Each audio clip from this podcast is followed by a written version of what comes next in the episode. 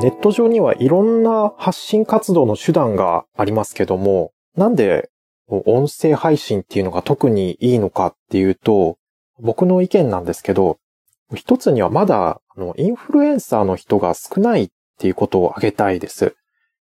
例えば YouTube ってもはや、なんていうか、インフルエンサーだけのものっていうか、今、無名の人がゼロから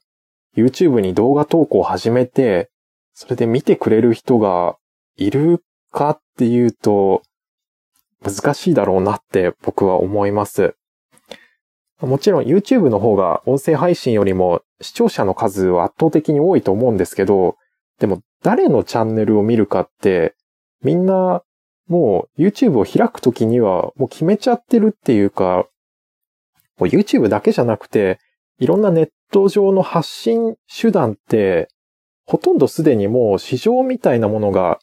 出来上がってしまってる状態だと思うんです。で、そんな中で音声配信っていうのは、まだまだ人に聞いてもらえる可能性が残されてるんじゃないかなと僕は思ってるんです。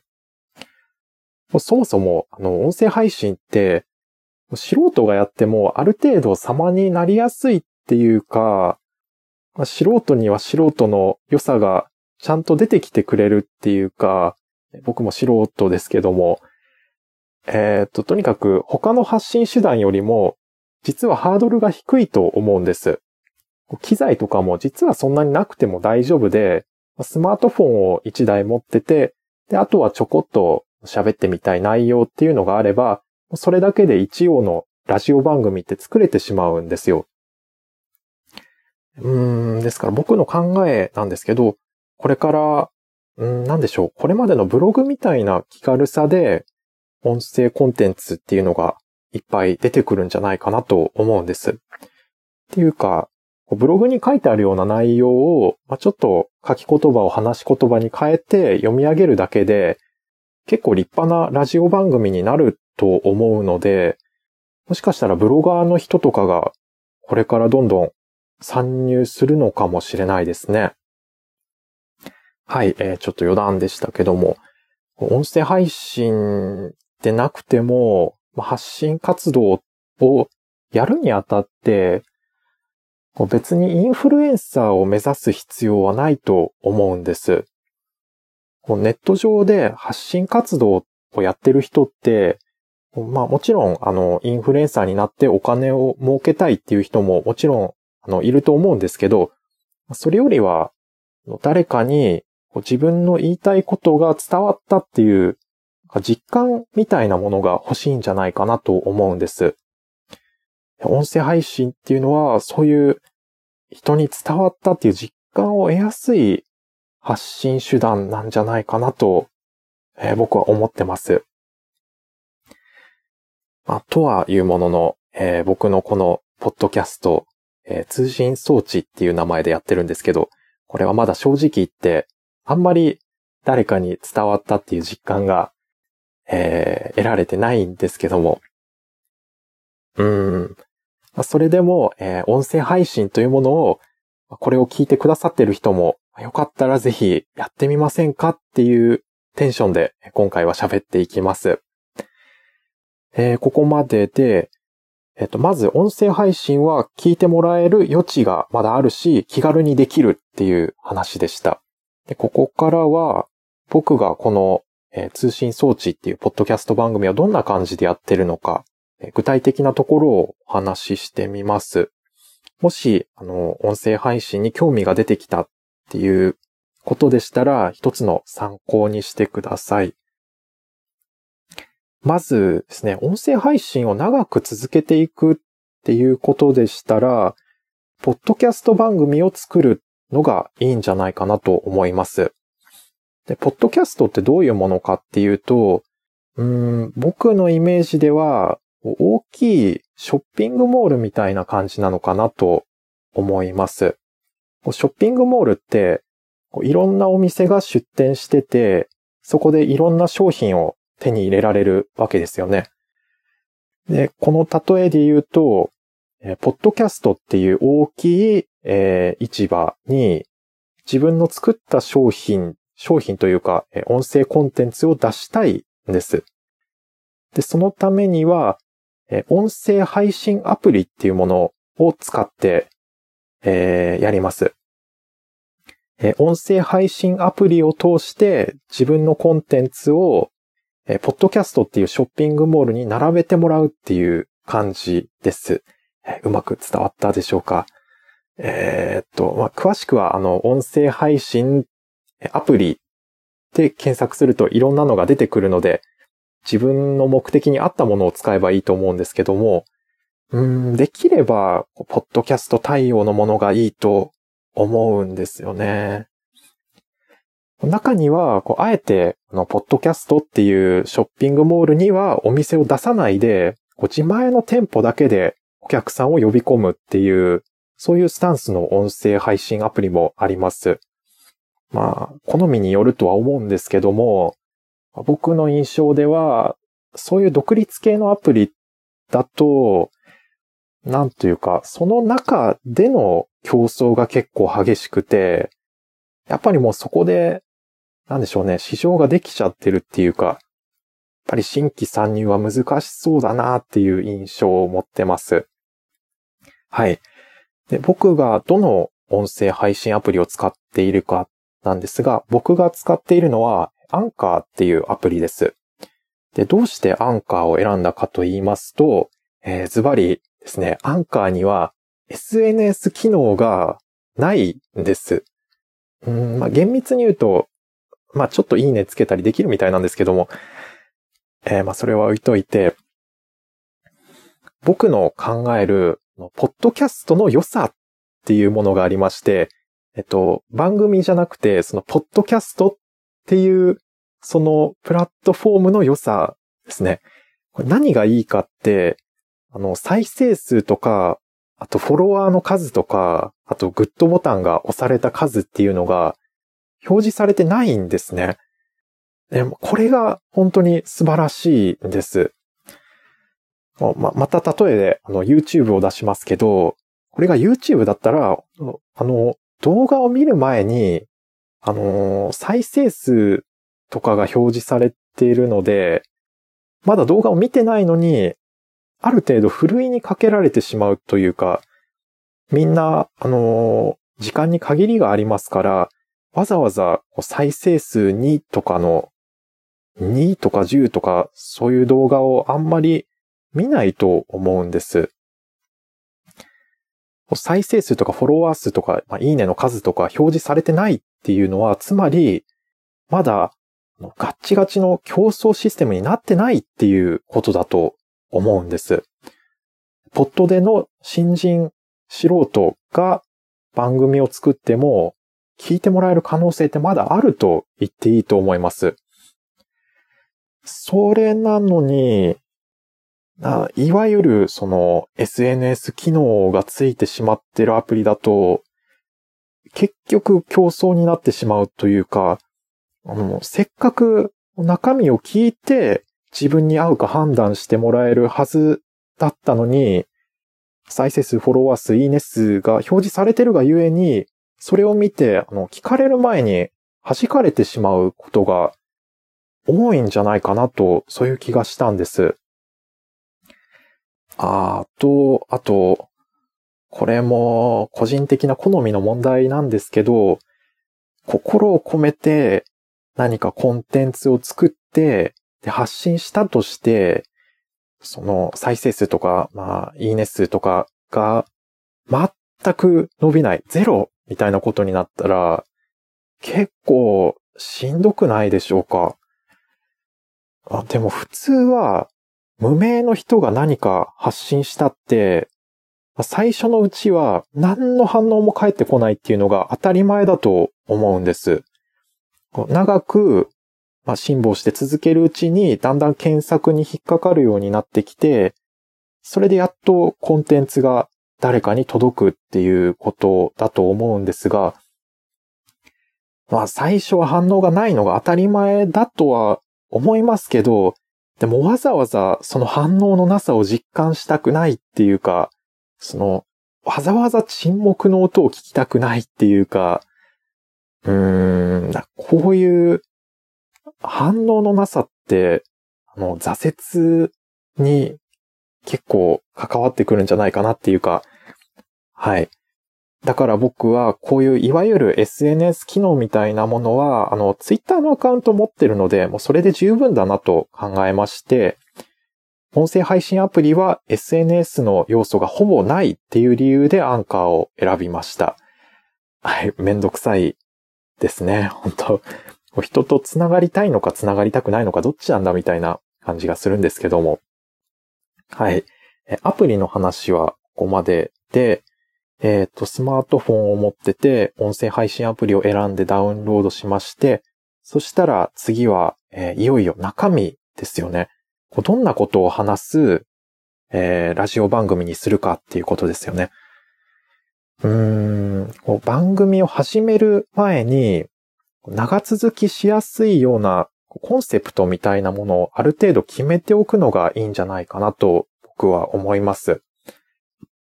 音声配信を始めるのは、あの、ハードルが低いって先ほども言ったんですけど、でも、見てると、残念ながら、こう、長く続いている番組って、うん、相当少ないなっていう気がするんです。そうですね。こう音声配信って、こう気持ちに嘘がつけないところがあると思います。だからちょっとモチベーション下がってきて、本当はやりたくないんだけど、でも音声を収録するときだけ明るい声で喋るみたいなことって多分不可能なんですよね。うん。ですから、えー、モチベーションを保てるようなコンセプトを考えようっていうことですね。そうですね。ラジオ番組って、まず、えっ、ー、と、大まかに言って専門性があるかないかっていうことで分けられると思うんです。まあ、例えば、あの、歴史、歴史とか語学とか、まあ、自己啓発とか、そういう専門分野がある人なら、まあ、それを語ればいいし、そういう専門がない人なら、自分の日常の中で起きたなんか面白いことなり、そういう話したいことを見つけて話せばいいと思うんですが、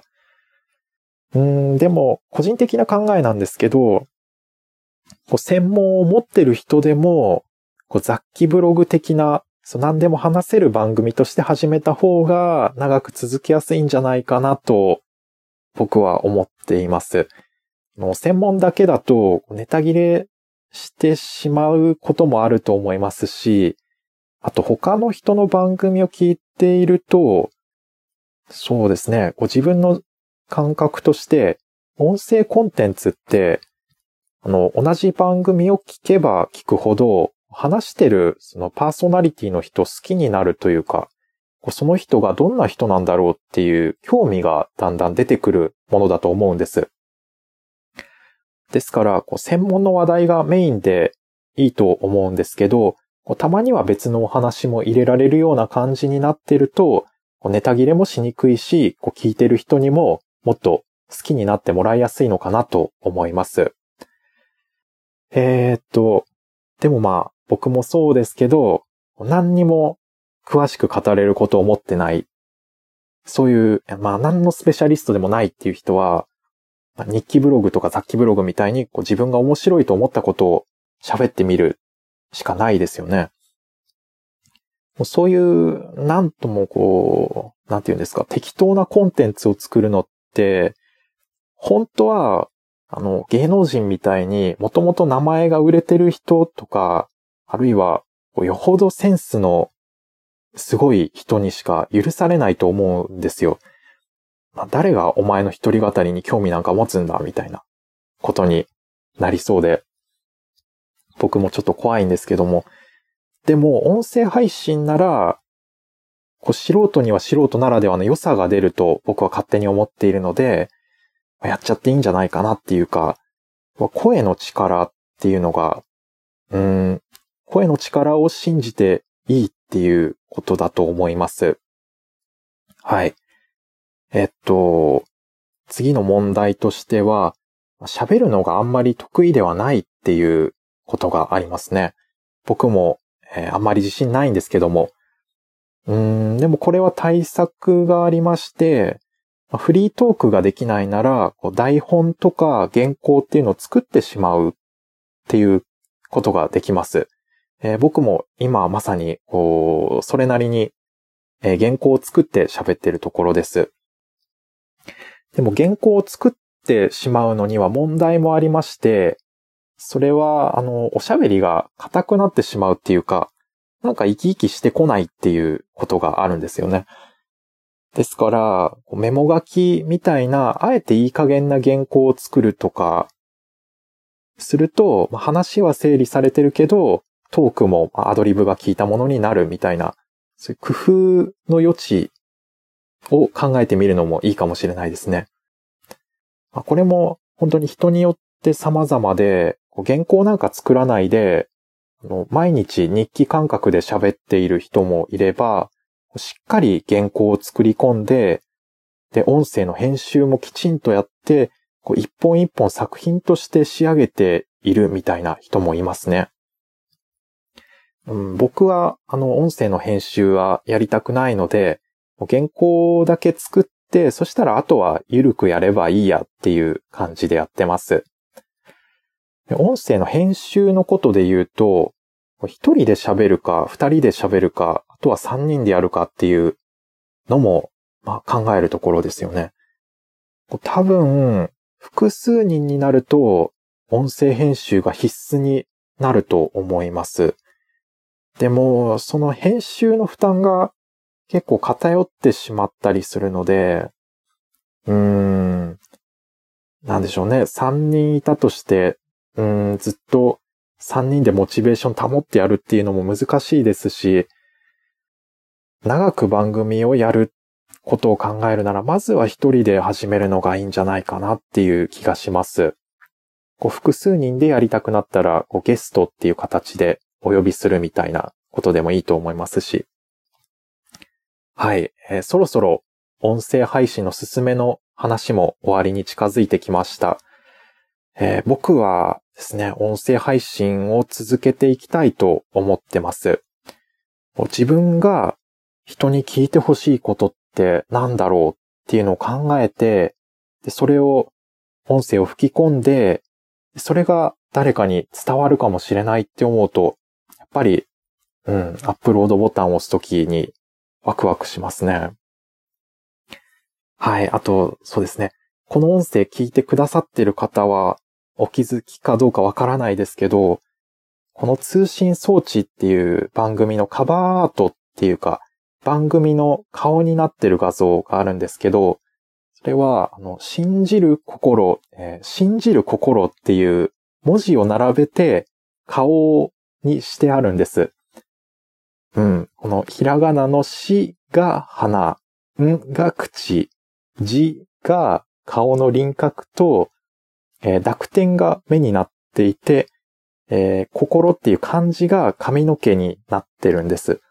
はい、ちょっと遊びなんですけど。そうですね。だから、いつかは誰かに届くっていう、そういう信じる心を持って、えー、音声配信を続けていきたいと思っています。うん。